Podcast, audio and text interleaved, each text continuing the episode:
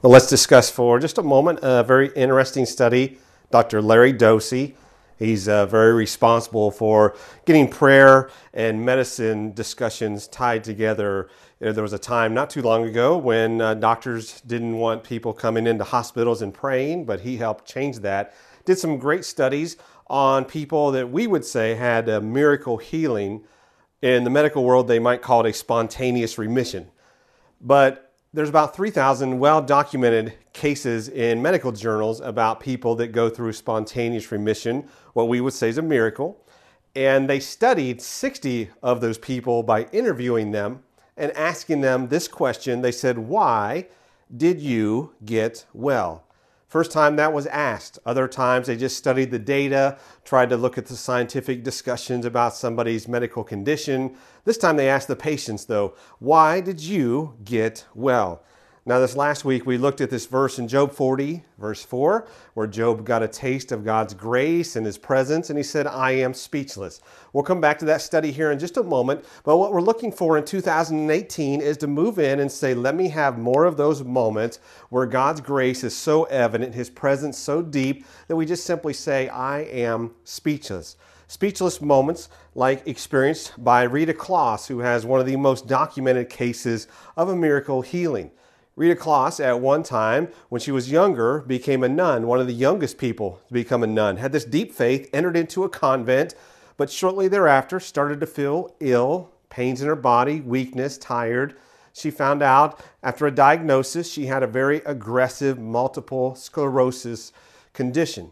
And she very quickly got very, very ill and was in a wheelchair. And she left the convent and essentially left her faith. She had tremendous struggles, tremendous depression. She became a teacher. They had to rearrange a classroom and do a special setup so she could teach in this high school. Sometimes she was in the wheelchair, other times she could use leg braces, but she was in pain and she gave up her faith. Years went by of this depression and pain and darkness, and one time somebody prayed for her and she felt different. And so she thought she would think more about praying and, and begin to pray herself. And one day she said she was at home at night, and this still small voice in her heart said, Just ask. She went to school the next day. She was teaching class, sitting in her wheelchair, when her toes started to wiggle. She said, I need somebody to take me home. She got a ride back to her house when she was alone there in her living room. She looked at some stairs, said, God, if this is you, there's 13 stairs there. Allow me to walk up those stairs. She felt a tremendous change in her body. She stood up, she ran up the stairs, ran down the stairs, ran around the block, screaming, yelling, celebrating. Found her husband so excited as we can imagine. Called her doctor, they said what had happened. The doctor said, You're lying. They went to see the doctor, and he accused her of being identical twins and that they were pulling a joke on him, and he was angry. Finally, when they convinced the doctor who she really was, that she had this miraculous healing, it baffled everybody.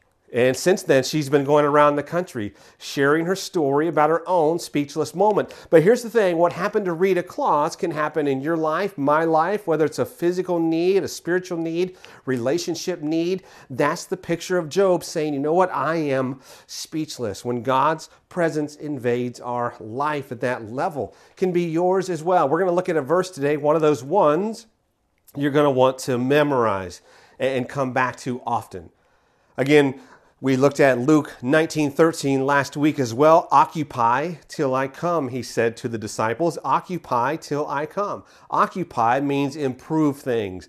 Improve things. When you step into 2018 and say, What's my goal? May it be for each of us. I want to improve things for those around me in my own life, my relationships, my spiritual growth. And just considering the questions again what can I start improving today? What boring problems do I need to stop focusing on? What are some speechless moments in my life? We're going to look at a verse here again out of the book of Hebrews, but something Mark Batterson said I think is so true. He said, I believe we are all one prayer away from a totally different life. I agree with that. I would also say we are one decision away from a totally different life. Life changes in a moment when a person makes a decision. Decision means to cut off other routes. And that decision comes in a moment when we say, No more, I won't settle, this is the day. And we then step into that decision. There might be a lot of moments, weeks, months, years leading up to that place of decision. But when that decision is made, life changes. Back to Larry Dossey's study. Question again why did you get well? Answers we would expect. The first one 61% said faith, 68% said prayer. Here's the surprising one though 75%, why did you get well, said this positive expectation. Positive expectation. We gather together for worship, when we're in our own prayer time, we have to come to that place of having that expectation. What is it you expect God to do in your life? Again, the questions we look at on a regular basis what's great? What's missing? And for today, for this week, what do you expect God to do in your life? What do you expect God to do in your life? So stop and think a moment about prayer. And studies show 90% of women pray on a regular basis. 80% of men pray on a regular basis. But consider what Terry Sisney says. You can say, I believe the Bible is true, I believe every promise, but if you do not know what those promises are, and you do not personalize them and stake your claim concerning them, you will never experience them. You see, when we gather together, we encourage that private time of study is to find those promises and to say, you know what, God, your word says this. Here's my prayer. My expectation then is you're going to meet that need because according to thy word, it shall be done. But you have to know what's in Scripture. You have to know, again, the picture of Jesus saying, Occupy till I come. When people say, What is your faith about? A very easy answer could be, You know what? Till he tarries, I will improve things with the assignment that He's given me. I will seek to improve things in other people's lives, in my community, in my relationships, spiritually, and look for those speechless moments. So, point of decision, big decision for each of us on a day to day basis, is found in the book of Hebrews, chapter 4, verse 11, just one verse.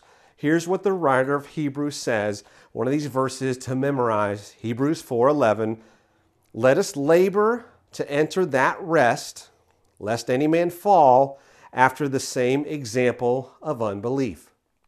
He contrasts that rest and the example of unbelief. We'll look at that example of unbelief. The example of unbelief being discussed here, he goes into detail in chapter 3 and 4 of Hebrews, is the time of Moses, Israel, the nation then crossing the Red Sea, and there's a few hundred thousand to about three million people. Estimates vary how many people are with Moses. They have this miracle. They leave Egypt, they cross the Red Sea. When they get to the desert, what do they do? They then do what the writer just said they enter into unbelief.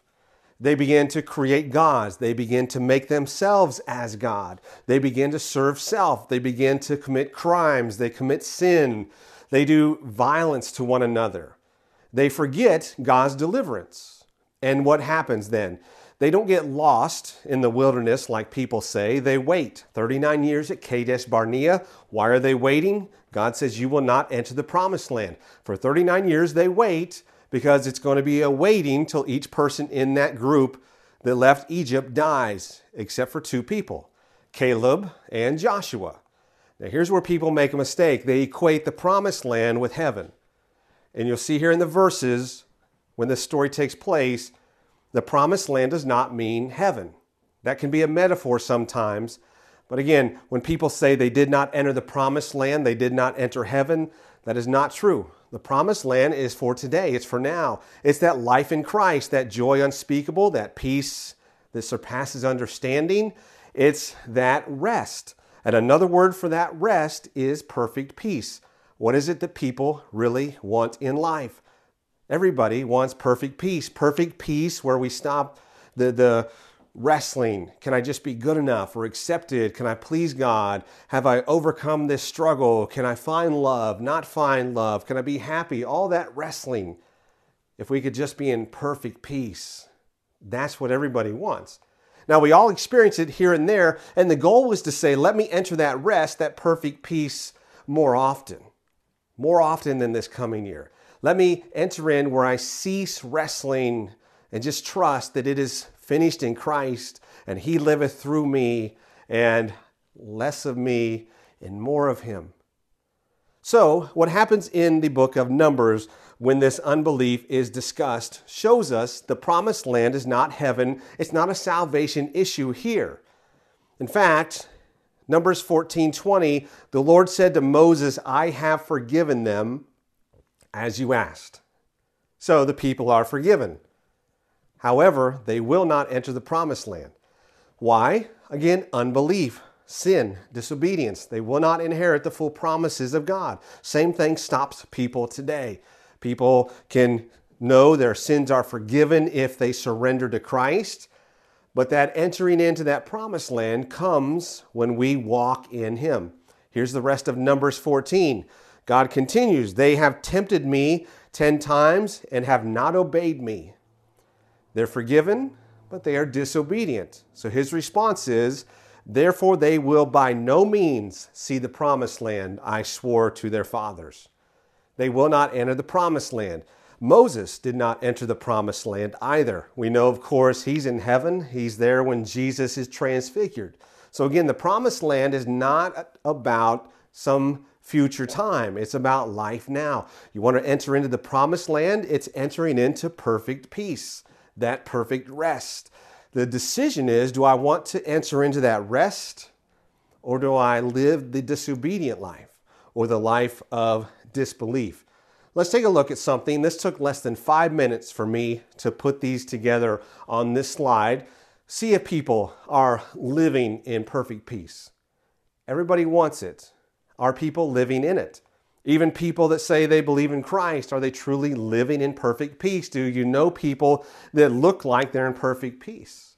Or do you see people wrestling constantly, feeling like they don't have fulfillment, always chasing the next thing?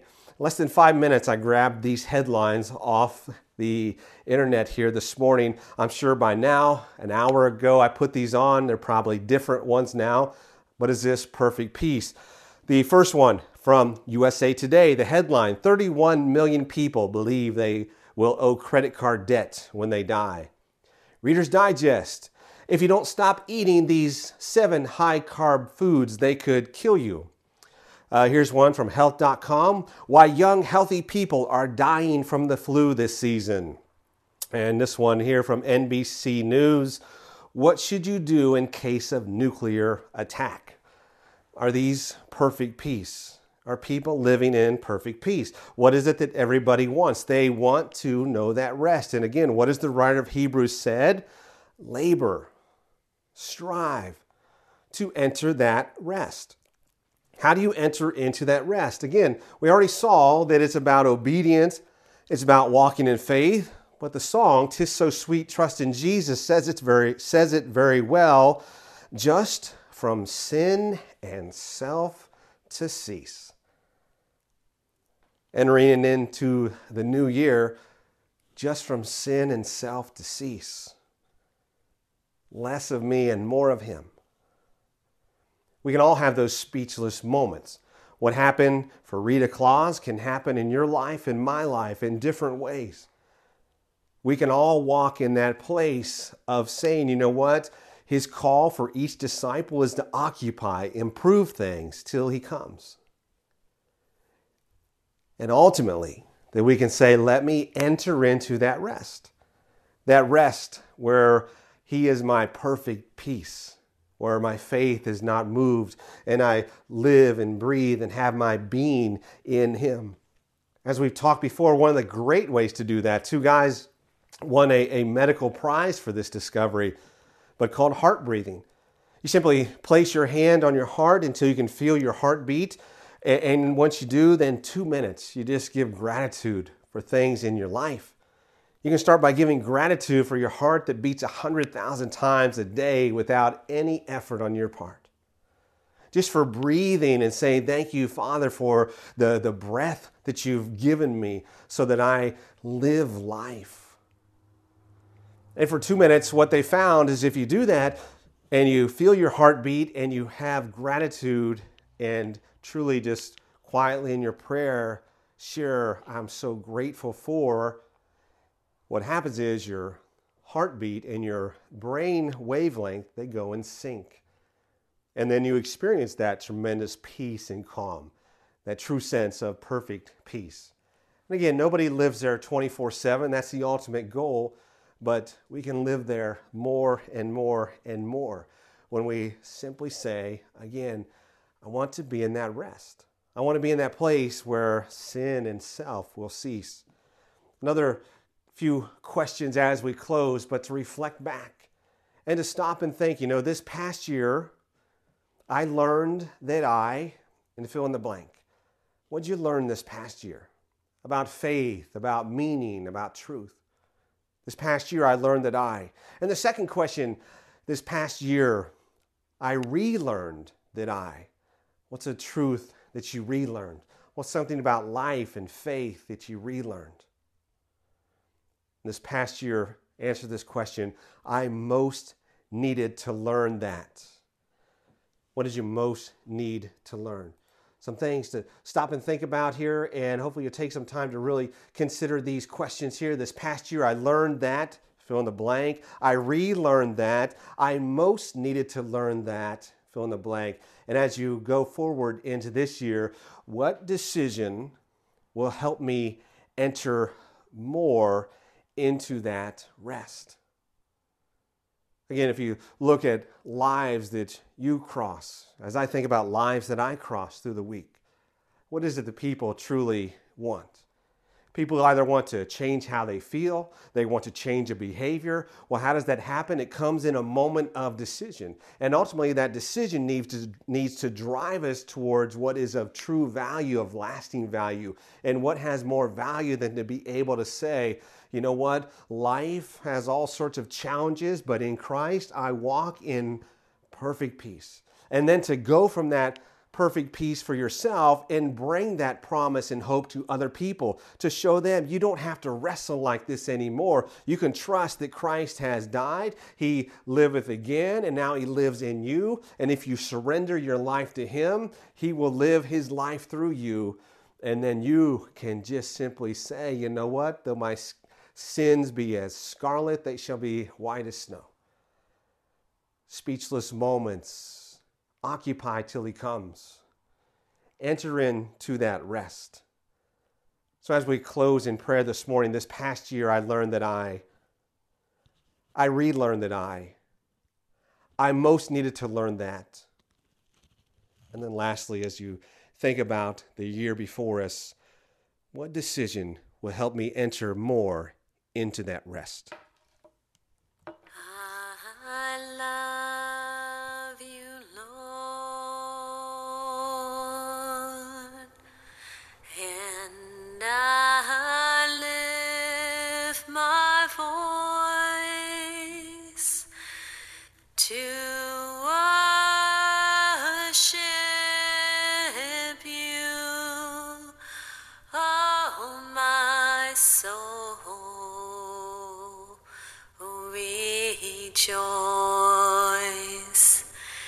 Take joy, my King,